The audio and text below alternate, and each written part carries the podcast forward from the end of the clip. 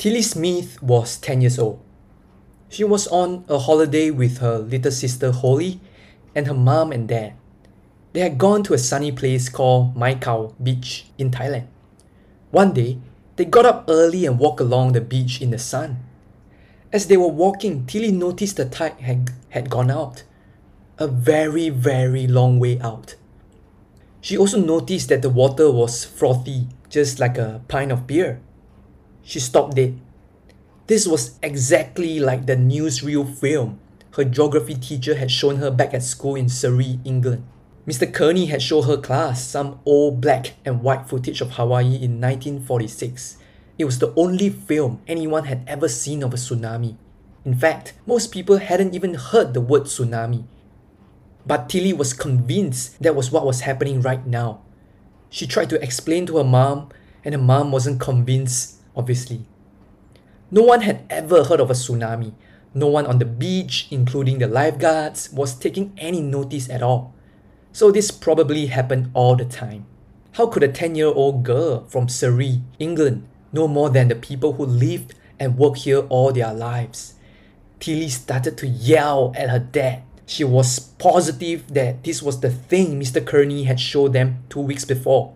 Her dad had a difficult choice listen to his 10 year old daughter who was getting hysterical and cause panic on the beach, or ignore it and just take his daughter back to the hotel until she calmed down. But what if she was right? all these families, all these children would die and he would be responsible.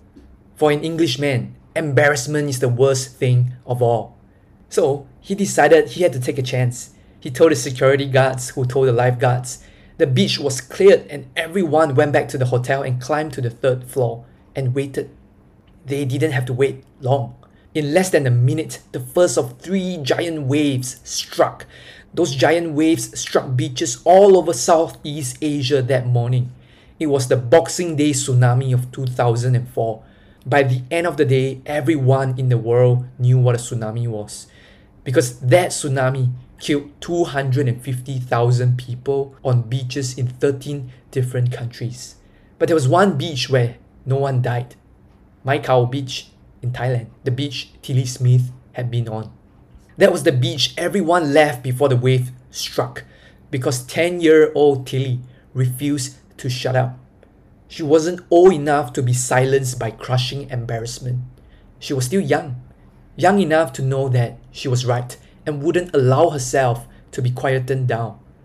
Later, she was taken to the United Nations where she was publicly congratulated by Bill Clinton because Tilly saved the lives of over 100 people men, women, and children by being unreasonable, by insisting on being heard.